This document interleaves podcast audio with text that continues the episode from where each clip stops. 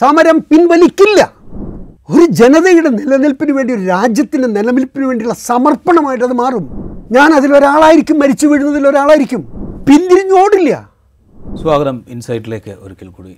നമ്മൾ ഇന്ന് സംസാരിക്കുന്നത് ഡൽഹിയിൽ നടക്കുന്ന ഡൽഹി ചലോ എന്ന മുദ്രാവാക്യവുമായി അല്ലെങ്കിൽ അതിനേക്കാൾ ഗൗരവമുള്ള കർഷകരുടെ ജീവൽ പ്രശ്നങ്ങളുമായി നേരിട്ട് ബന്ധമുള്ള ആവശ്യങ്ങൾ ഉന്നയിച്ചുകൊണ്ട് കർഷകർ നടത്തിക്കൊണ്ടിരിക്കുന്ന സമരമാണ്.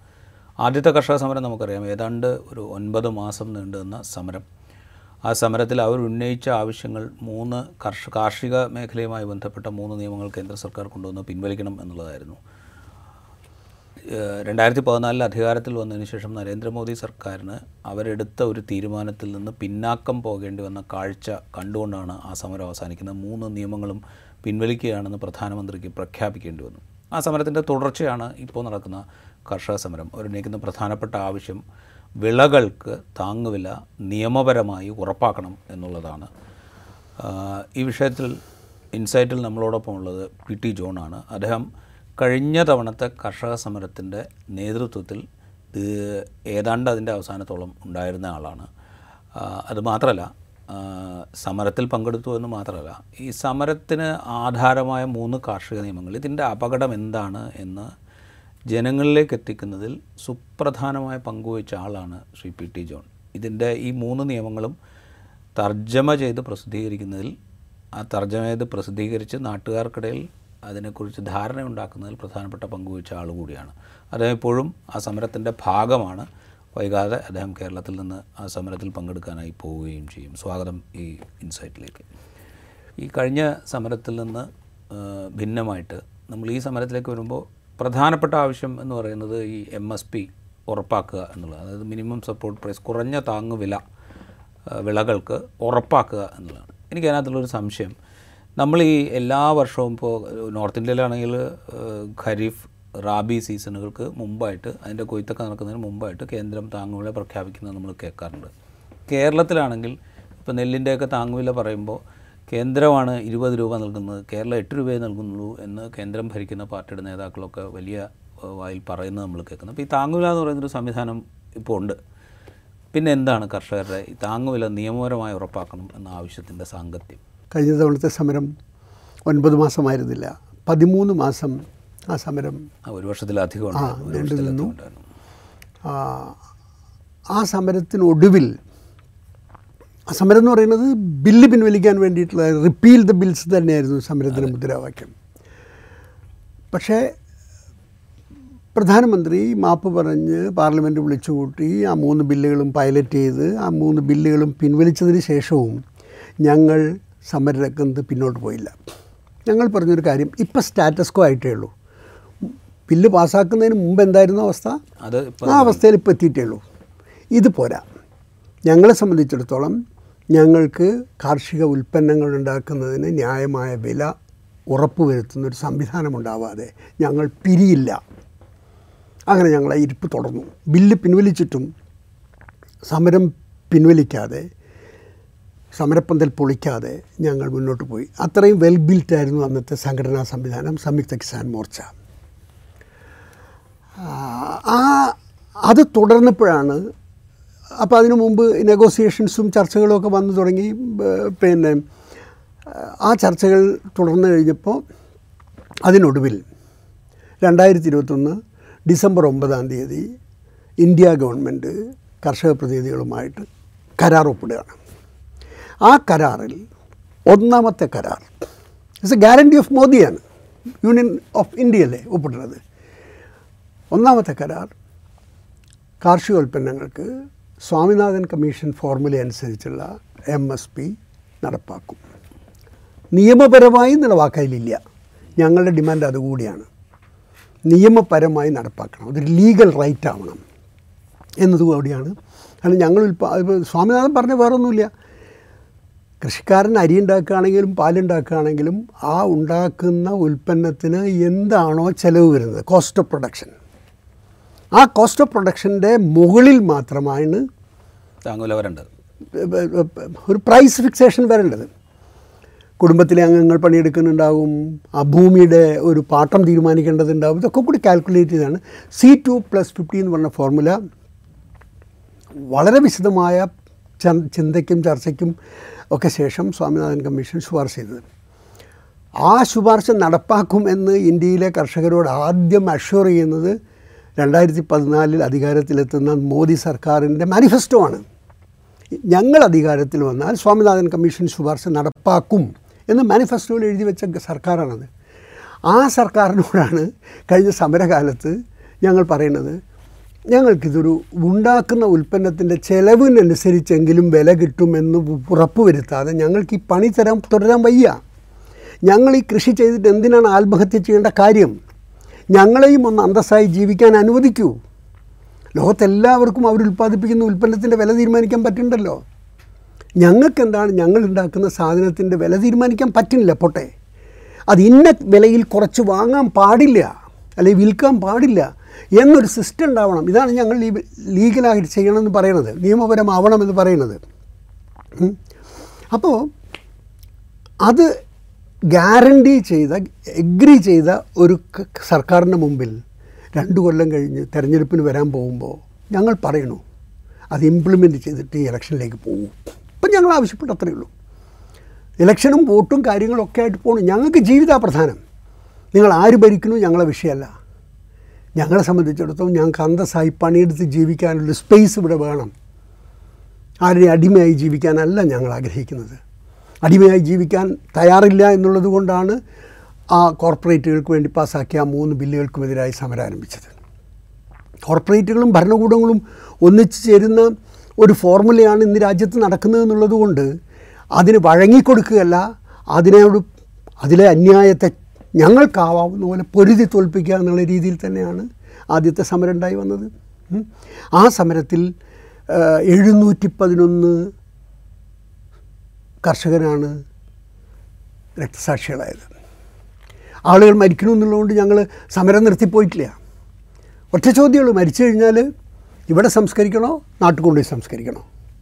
ഇവിടെ സംസ്കരിക്കണമെങ്കിൽ സമരകേന്ദ്രത്തിന് പരിസരത്ത് സംസ്കരിക്കും. അല്ല നാട്ടിൽ കൊണ്ടുപോകണമെന്ന് പറയുന്നവരുടെ ഡെഡ് ബോഡി നാട്ടിലേക്ക് കൊണ്ടുപോകും. ആ പ്രോസസ്സ് തുടർന്നുകൊണ്ടേയിരുന്നു. ഞാൻ പറഞ്ഞ ഈ പതിനൊന്ന് മാസം അല്ല പതിമൂന്ന് മാസം എന്ന് പറയുമ്പോൾ അതിനിടയിൽ ഇത്രയും ആളുകൾ മരിച്ചു എന്നുള്ളത് സമരവീര്യം കെടുത്തിയിട്ടില്ല. കാരണം ഞങ്ങൾ അത്ര കണ്ട് ഉണ്ടായി വന്ന നെറ്റ്വർക്ക് ഏതെങ്കിലും ഒരു രാഷ്ട്രീയ പാർട്ടിയുടെ നേതൃത്വത്തിലല്ല ഏതെങ്കിലും ഒരു രാഷ്ട്രീയ നേതാവിന്റെ നേതൃത്വത്തിലല്ല ഒരു രാഷ്ട്രീയ നേതാവിനോട് സ്പേസ് കൊടുത്തിട്ടുമില്ല. കർഷക സംഘടനകൾ പഞ്ചാബിൽ നിന്നും ഹരിയാനയിൽ നിന്നും ഉണ്ടാക്കിയെടുത്തു കൊണ്ടുവന്ന ഒരു ആത്മാഭിമാനം നിലനിർത്താൻ വേണ്ടിയുള്ള ഒരു പോരാട്ടം. അതാണ്. അത് പറയുമ്പോൾ ഞാനൊരു കാര്യം ചോദിച്ചു. ഞാൻ നേരത്തെ ചോദിച്ചതിന്റെ തുടർച്ചയായി തന്നെ. ഇപ്പോൾ എല്ലാ സമയത്തും ഈ മിനിമം സപ്പോർട്ട് പ്രൈസ് പ്രഖ്യാപിക്കുന്നുണ്ടല്ലോ. ഇപ്പോൾ ഓരോ സീസണ് മുമ്പും പ്രഖ്യാപിക്കുന്നുണ്ട്. അത് ഇത്ര കൂട്ടി എന്നൊക്കെ വാർത്തകളും വരാറുണ്ട്. ചിലപ്പോൾ അത് സർക്കാർ കൂട്ടുന്നുണ്ട്. അതിന്റെ ഡിവി ഡിവിഷനും ഞാൻ നേരത്തെ പറഞ്ഞ പോലെ പ്രഖ്യാപിക്കപ്പെടാറുണ്ട്. അപ്പോൾ ഇതവിടെ ഉണ്ടായിരിക്കെ ഇത് സഫീഷ്യന്റ് അല്ല എന്നുള്ളതാണോ അതോ ഇത് നിയമപരമായ ഗ്യാരണ്ടി ആകണം എന്നുള്ളതാണ്? നിയമപരമായ ഗ്യാരണ്ടി ആകണം എന്നുള്ള ആവശ്യത്തിൽ ഉറച്ചു നിൽക്കാനുള്ള കാര്യം എന്താണ്? ഇപ്പോൾ കേരളത്തിൽ നെല്ല് സംഭരിക്കണം. നമുക്കറിയാലോ. ആ നെല്ല് സംഭരിക്കുന്നതിന് പതിനെട്ട് രൂപയാണ് അതിന്റെ ഒരു പ്രൈസ് എന്നുള്ള നിലയ്ക്ക് സർക്കാർ തീരുമാനിക്കുന്നതെങ്കിൽ ആ പതിനെട്ട് രൂപ കൊടുത്താൽ കൃഷിക്കാരന് കൃഷിച്ചെലവ് ഒത്തു കിട്ടില്ല കൃഷിക്കാരൻ കൃഷി ചെയ്യില്ല. പതിനെട്ട് രൂപയാണെങ്കിൽ. എന്നത് സർക്കാരിന് അറിയാവുന്നതുകൊണ്ട് സർക്കാർ എന്ത് ചെയ്യുന്നു? ഒരു എൺപത് ശതമാനം കേരള സർക്കാരിന്റെ അല്ലെങ്കിൽ എഴുപത് ശതമാനം കേരള സർക്കാരിന്റെ സബ്സിഡിയും ഒരു മുപ്പത് ശതമാനം കേന്ദ്ര സർക്കാരിന്റെ സബ്സിഡിയും കൂട്ടിയിട്ട് ഒരു പത്ത് രൂപ ഇത് പതിനെട്ടിന്റെ കൂട്ടത്തിൽ പത്തും കൂടി കൂട്ടി ഇരുപത്തെട്ട് രൂപ കൃഷിക്കാരന് കൊടുക്കണം ഇതാണ് ഇപ്പോഴത്തെ മെക്കാനിസം. ഇപ്പോഴത്തെ മെക്കാനിസം കേരളത്തിലാണെങ്കിൽ നെല്ല്. നാളികേരത്തിന് എന്താ ചെയ്യണേ നാളികേരത്തിന് കൊപ്ര സംഭരിക്കുന്നു. അയ്യായിരം ടൺ കൊത്ര കൊപ്ര കേരളത്തിന് സംഭരിക്കാനാണ് അലോട്ട് അലോട്ട്മെന്റ് എന്ന് പറഞ്ഞാൽ കേരളത്തിലെ കർഷകന്റെ അടുത്ത് നിന്ന് പിന്നെ കൊപ്ര സംഭരിച്ച് അതിന് കൊടുക്കുന്ന താങ്ങുവില കർഷകന് കിട്ടണമെന്നാണ് ലക്ഷ്യം. കേരളത്തിലെ കർഷകർ നാളികേരം ഉണ്ടാക്കുക എന്നല്ലാതെ കൊപ്ര ഉണ്ടാക്കുന്നില്ല എന്നുള്ള എല്ലാവർക്കും അറിയാം.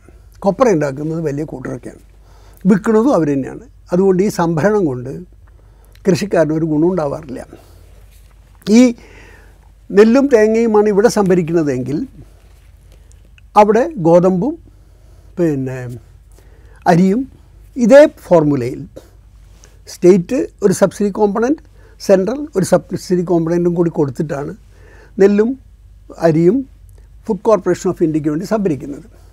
അത് സംഭരിക്കുന്നത് പി ഡി എസിന് വേണ്ടി തന്നെയാണ്. ഇന്ത്യയുടെ പൊതുവിതരണ സമ്പ്രദായത്തിന് വേണ്ടി തന്നെയാണ്. യഥാർത്ഥത്തിൽ ഈ സപ്പോർട്ട് സിസ്റ്റം ഇല്ല എങ്കിൽ നെല്ലും ഗോതമ്പും ഹരിയാനയിലോ പഞ്ചാബിലോ അരി കേരളത്തിലോ ഒന്നും ആരും ഉണ്ടാക്കില്ല. ആരും ഉണ്ടാക്കാനും എക്കണോമിക്കലി വയബിൾ അല്ലാന്ന്. മിനിമം എക്കണോമിക്കലി വയബിൾ മുടക്കു മുതലെങ്കിലും തിരിച്ചു കിട്ടണമെങ്കിൽ ഇത് കൂടിയേ തീരൂ എന്ന് സർക്കാരിന് അറിയാവുന്നതുകൊണ്ടാണ് സർക്കാർ ഇത് കൊടുത്തുകൊണ്ടിരിക്കുന്നതും കൊടുത്ത് സംഭരിക്കുന്നതും. ആ സംഭരണം എന്തിനു വേണ്ടിയാ? സർക്കാരിന് പി ഡി എസ് കൊടുത്തേ പറ്റൂ. ഫുഡ് സെക്യൂരിറ്റി എന്ന് പറയുന്നത് നിയമം പാസ്സാക്കി വെച്ചിട്ടുള്ളതാണ് ആ ഫുഡ് സെക്യൂരിറ്റി ഭക്ഷ്യസുരക്ഷിതത്വം എന്നത് പാലിക്കപ്പെടണമെങ്കിൽ ഈ അരിയാഹാരവും ഗോതമ്പും ഒക്കെ രാജ്യത്തിന്റെ എല്ലാ ഭാഗത്തും വിതരണം ചെയ്യണ്ടേ? അതിനു വേണ്ടിയാണ് അവരത് ചെയ്യുന്നത്. ഞങ്ങൾ പറയുന്നത് അരിയും ഗോതമ്പും മാത്രമല്ലല്ലോ കൃഷിക്കാരൻ ഉണ്ടാക്കുന്നത് ഇപ്പോൾ വയനാട് കേൾക്കും എന്റെ നാടാണ് തേയില കൃഷിക്കാരൻ മുഴുവൻ കഷ്ടത്തിലായിരിക്കണം. ഏലത്തിന് ഒരു വ്യവസ്ഥയും ഒരു വെള്ളിയാഴ്ച ഇല്ലാതെ അത് പോവും. അങ്ങനെ ഓരോ കൃഷിയുടെയും കാര്യത്തിൽ അപ്പം ഈ കൃഷി ചെയ്യുന്നവനെ സംബന്ധിച്ചിടത്തോളം ചെയ്യുന്ന കൃഷി മഞ്ഞളാവട്ടെ പിന്നെ ചെറുധാന്യങ്ങളാവട്ടെ എന്തായാലും അതിന്റെ കോസ്റ്റ് ഓഫ് പ്രൊഡക്ഷൻ കാൽക്കുലേറ്റ് ചെയ്യാൻ ഒരു സിസ്റ്റം ഉണ്ടായാൽ മാത്രം മതി. സർക്കാരിന്റെ സംവിധാനങ്ങൾ എത്ര ചെറു എത്ര വലിയ സംവിധാനം എന്ന് ആലോചിച്ച് നോക്കും. അത് സ്വാമിനാഥൻ അത് അത്ര തന്നെ പറഞ്ഞിട്ടുള്ളൂ. ആ കോസ്റ്റ് കാൽക്കുലേറ്റ് ചെയ്ത് കൊടുക്കണം പ്രൈസ് അത് നടപ്പാക്കണം എന്ന് പറയുമ്പോൾ മിനിഞ്ഞാൻ അർജുൻ മുണ്ട പീയൂഷ് ഗോയലും കൂടി പറയണത് വാല്യൂ ആഡുള്ള വൈവിധ്യവൽക്കരിക്കപ്പെടുന്ന പ്രോഡക്ട്സ് അഞ്ചെണ്ണം ഞങ്ങൾ അഞ്ച് കൊല്ലത്തേക്ക് സർക്കാരിന്റെ സംഘങ്ങൾ വഴിയായിട്ട് സംഭരിക്കാം. അതിന് മിനിമം പ്രൈ സപ്പോർട്ട് പ്രൈസ് തീരുമാനിച്ച് തരാം. അതായത് അരിയും ഗോതമ്പിനും ഉപ്പുള്ള സാധനം അവർ പരുത്തിക്കും പയർവർഗങ്ങൾക്കും കൂടി എന്ന് പറഞ്ഞിട്ടുള്ള ഒരു സാധനമാവുന്നു അപ്പോൾ അതിന്റെ ലക്ഷ്യം പറഞ്ഞില്ല ലക്ഷ്യം കോർപ്പറേറ്റ് അത് ഇത് അഡ്വാൻസ് ആയിട്ട് പറയാമെന്നാണ് പറയണേ. ഇത് ഞങ്ങളിത് സംഭരിച്ചോളാം. ഇത്ര വിലയ്ക്ക് എടുത്തോളാം എന്ന് പറഞ്ഞു നിങ്ങൾ ചെയ്തോളൂ.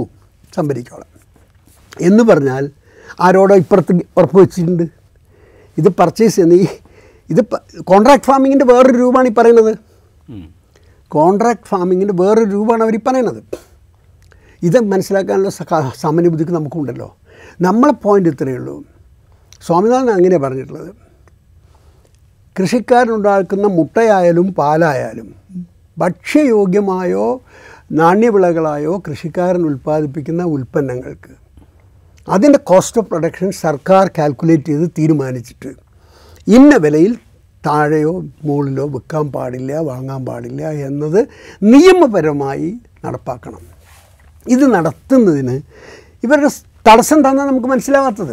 അല്ല ഇത് പറയുമ്പോൾ ഈ കോസ്റ്റ് ഓഫ് പ്രൊഡക്ഷൻ തീരുമാനിക്കുക എന്ന് പറഞ്ഞാൽ അത് ഓരോ സീസണിലും ഡിഫറെന്റ് ആയിരിക്കില്ലേ? ആയിക്കോട്ടെ. അപ്പോൾ നിങ്ങൾ സീസൺ വൈസ് പിന്നെ എം എസ് പി തീരുമാനിച്ചോളൂ ഈ പറഞ്ഞ മാതിരി തന്നെ കാര്യത്തിന് ഇതാ ലഭിക്കുക അതൊക്കെ അതിന് സയന്റിഫിക് മെത്തഡ് എടുക്കാമല്ലോ ഇപ്പോൾ ഒരു ഒരു ഒരു പശുവിന്റെ പാൽ കിട്ടാനായിട്ട് അതിന് കൊടുക്കുന്ന തീറ്റ ഇത്രയാണ്? അതിന് വേണ്ടി വരുന്ന വെള്ളം ഇത്രയാണ് അതിന്റെ ചിലവ് ഇത്രയാണ് എന്നുള്ളത് കാൽക്കുലേറ്റ് ചെയ്യുന്ന ഒരു സിസ്റ്റം ഇതൊക്കെ വലിയ ഇൻഡസ്ട്രിയൽ രീതിയിൽ നാട് നടത്തുന്നില്ലേ? ഇതൊക്കെ കാൽക്കുലേറ്റ് ചെയ്യാൻ ഈ ഈ ആർട്ടിഫിഷ്യൽ ഇന്റലിജൻസിന്റെ ഒരു കാലത്ത് വല്ല ബുദ്ധിമുട്ടുണ്ടോ? ഇവർ വെടിവെച്ച് കൊല്ലാൻ ഉപയോഗിക്കുന്ന തോക്കെന്താണെന്ന് നിങ്ങൾക്കറിയാം? ഓട്ടോമാറ്റിക്കലി പിന്നെ ഫിൽ ചെയ്യപ്പെടുന്ന ലോഡ് ചെയ്യപ്പെടുന്ന ഗൺസ് ഉപയോഗ ഗൺ ഉപയോഗിച്ചിട്ടാണ് ഈ കൃഷിക്കാരെ വെടിവെച്ച് കൊല്ലണ്ടേ ആ ടെക്നോളജി അവർക്ക് ആളുകളെ കൊല്ലാൻ വേണ്ടി ഉപയോഗിക്കാമെങ്കിൽ ഇവർക്ക് ഏത് ടെക്നോളജി ഉപയോഗിച്ചിട്ടാണ് ഒരേക്കറിൽ കൃഷി ചെയ്യുന്നത് ഇത്ര രൂപയാണ് കോസ്റ്റ് വരിക എന്നുള്ളത് കാൽക്കുലേറ്റ് ചെയ്യാൻ പറ്റും അതിലൊരു സംശയം എനിക്കുള്ളത്.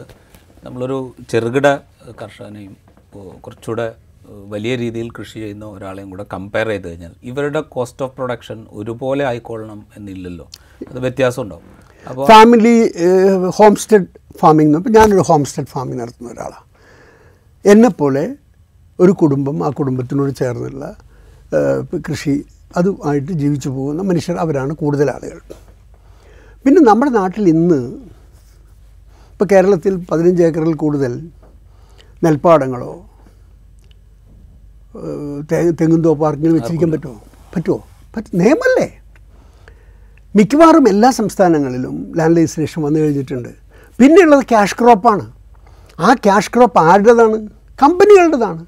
വി ആർ ലീസ് ബോധഡ് നമ്മൾ ഈ കമ്പനികളുടെ വലിയ അത് അത് കൃഷിയായിട്ടല്ല രാജ്യം കണക്കാക്കിയിട്ടുള്ളത് അത് വ്യവസായമായിട്ടാണ് കണക്കാക്കിയിട്ടുള്ളത് പ്ലാന്റേഷനായിട്ട് കണക്കാക്കുന്നത്. അവിടെ ഒരു പ്രശ്നം ഞാൻ ചോദിക്കട്ടെ. ഇപ്പോൾ നമ്മൾ ഇവിടെ കാണുന്ന പോലുള്ള ഇപ്പോൾ ലാൻഡ് റിഫോംസ് എന്ന് പറയുന്നത് ഏതാണ്ട് എല്ലായിടത്തും വന്നെങ്കിൽ പോലും ഓരോ സ്ഥലത്തും ഓരോ രീതിയിലാണല്ലോ അത് വരിക. ഇപ്പോൾ നമ്മൾ പഞ്ചാബോ അല്ലെങ്കിൽ ഉത്തർപ്രദേശിന്റെ പടിഞ്ഞാറൻ ഭാഗമൊക്കെ എടുത്തു കഴിഞ്ഞാൽ അവിടുത്തെ കൃഷിഭൂമി എന്ന് പറഞ്ഞു കഴിഞ്ഞാൽ ഇങ്ങനെ വിസ്താരമായി കിടക്കുന്നതാണ് പലരുടെയും. വിസ്താരമാണെങ്കിലും അപ്പോൾ ലാൻഡ് രജിസ്ട്രേഷൻ വന്നു കഴിഞ്ഞിരിക്കണു ഇതിപ്പോൾ സോഷ്യലിസ്റ്റുകൾ ഭരിച്ചിരുന്ന സ്റ്റേറ്റുകളാണ് ഇതൊക്കെ. നിങ്ങളത് അത് എല്ലാ കാര്യം ഇവർ ഇവർ വരുന്നത് ഇപ്പോഴല്ലേ ഉള്ളൂ. അവിടെ വളരെ കൃത്യമായ സോഷ്യലിസ്റ്റ് ബോധത്തോടു കൂടിയുള്ള രാഷ്ട്രീയ നേതൃത്വവും ഭരണകൂടവും ഉണ്ടായിരുന്ന സ്ഥലങ്ങളാണ്. കേരളത്തിൽ മാത്രമാണ് ഭൂപരിഷ്കരണം ഉണ്ടായെന്നുള്ളത് പൊട്ടത്തരം വെച്ചുകൊണ്ടിരിക്കുകയാണ്. അല്ല. അതേ സമയത്ത് പിന്നെ അതിനകത്ത് ലൂപ്പോൾ അളവുകളിൽ തമ്മിലുള്ള വ്യത്യാസം. ഉണ്ടാവും. അപ്പോൾ ഇതിന്റെ ഇതിന്റെ കാൽക്കുലേഷൻ എങ്ങനെ നടത്തുമെന്നുള്ളൊരു confusion in principle in principle ഭരണകൂടം ഇതിന് നയപരമായൊരു തീരുമാനമെടുത്തു കഴിഞ്ഞാൽ അതിന് വഴി ഉണ്ടാവാവുന്നതേ ഉള്ളൂ. അത് അത്ര വലിയ പിന്നെ എന്താ പറയുക പിന്നെ റോക്കറ്റ് സയൻസ് ഒന്നും ഇതിനകത്തില്ല. അങ്ങനെ റോക്കറ്റ് സയൻസ് ഒന്നുള്ള എടുക്കേണ്ട കാര്യമല്ലല്ലോ ഇത്. അപ്പം സ്റ്റേറ്റിനെ സംബന്ധിച്ചിടത്തോളം നിങ്ങളുടെ നിങ്ങളെ മനസ്സ് നിങ്ങൾ കർഷ മനുഷ്യരുടെ കൂടെ നിൽക്കുമോ? കമ്പനികളുടെ കൂടെ നിൽക്കുമോ? ഇതാണ് ക്വസ്റ്റ്യൻ ഞങ്ങൾ ഭരണകൂടം കോർപ്പറേറ്റ് കമ്പനികളുടെ കൂടെ നിൽക്കുള്ളൂ എന്ന് നിങ്ങൾ തീരുമാനിക്കുന്നിടത്തോളം കാലം ഞങ്ങളുടെ പോരാട്ടമല്ലാതെ ഞങ്ങളുടെ പോരാട്ടത്തിന് പരിഹാരം ഉണ്ടാവില്ല സാർ. പരിഹാരം ഉണ്ടാവണമെങ്കിൽ ഞങ്ങളുടെ പക്ഷത്ത് നിൽക്കുന്നവരാവണം. നമ്മളുടെ അനുഭവം വെച്ചുകൊണ്ട് കോർപ്പറേറ്റുകളുടെ കൂടെയാണ് ഇത്രയും കാലം നിന്നിരിക്കുന്നത് എന്നുള്ളതിന്റെ ഫല അനുഭവം നമ്മുടെ മുമ്പിൽ ഇപ്പോഴും അങ്ങനെ തന്നെയാണെന്ന് പറയേണ്ടത് അപ്പോൾ അതിനെ പിന്നെ നമുക്ക് ഒരു വഴിയേ ഉള്ളൂ ചെറുത്ത് തോൽപ്പിക്കാൻ ശ്രമിക്കുക എന്നുള്ളത്.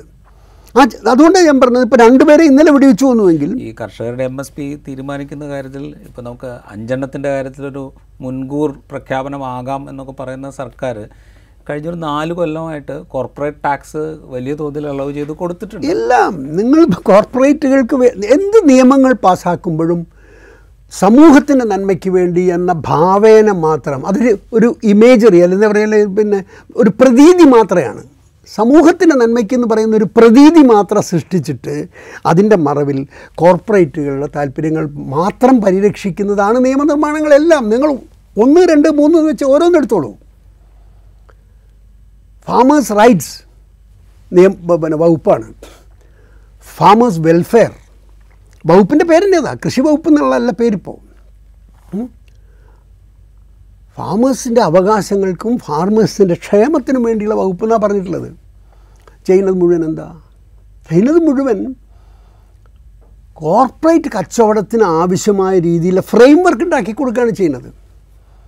അപ്പം ഞങ്ങൾ ഈ ഈ ഇതിൽ ഇത്തവണത്തെ സമരത്തിനകത്ത് ഞങ്ങളുടെ ഡിമാൻഡിൽ ഏറ്റവും അതിപ്പോൾ അബുദാബിയിൽ നാളെ മറ്റന്നാൾ ചർച്ചയ്ക്ക് വരും. നിങ്ങൾ ഒപ്പിട്ട എല്ലാ ഫ്രീ ട്രേഡ് എഗ്രിമെന്റുകളും അവസാനിപ്പിക്കും സാർ. ആരോട് ചോദിച്ചിട്ടാണ് നിങ്ങൾ ഫ്രീ ട്രേഡ് എഗ്രിമെന്റുകൾ ഉൾപ്പെട്ടുകൊണ്ടിരുന്നത്.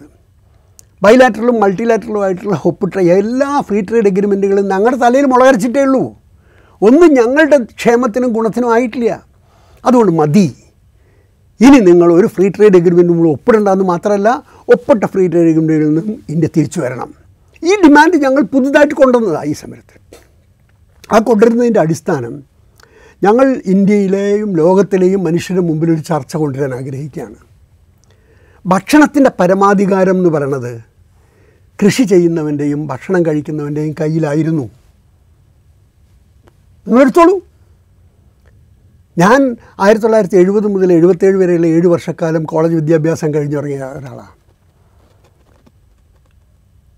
ഈ ശാസ്ത്രീയ വളർച്ചയൊക്കെ വന്നുകൊണ്ടിരിക്കുന്നൊരു കാലം അത് അത് അത് തുടങ്ങുന്നൊരു കാലത്തൊക്കെയാണ് ഞാൻ എന്റെ പഠനം കഴിഞ്ഞിറങ്ങിയിട്ടും കോളേജ് വിദ്യാഭ്യാസം കഴിഞ്ഞ് കൃഷിയും ജീവിതമൊക്കെ ആയിട്ട് പോയി പോയിക്കൊണ്ടിരിക്കുന്നത്.